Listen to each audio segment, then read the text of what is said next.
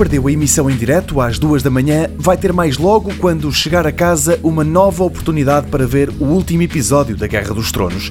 Imagina-se que venha aí mais uma batalha épica e talvez a melhor forma para ficar a saber quem se vai sentar no trono de ferro passe por um ecrã enorme e de preferência por um projetor vídeo com uma excelente qualidade de imagem. É o caso do Epson EH-LS100, um equipamento que não é 4K, mas que apresenta outros argumentos em seu favor. Por exemplo, é de ultra curta distância. Basta estar a 6 cm de uma tela ou de uma parede branca para projetar nela uma imagem de 1,77m. É o equivalente a um televisor de 70 polegadas. Mas, afastando o projetor da parede, a imagem vai crescendo e ficando a 40 centímetros dela, chega às 130 polegadas, 3 metros e 30 centímetros de tela.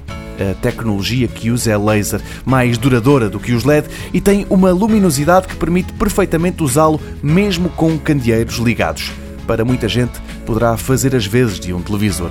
Pena é que o dissipador de calor seja um pouco barulhento. Quem tiver este projetor, para deixar de ouvir essa ventoinha, vai ter de pôr o som do filme ou da Guerra dos Tronos alto.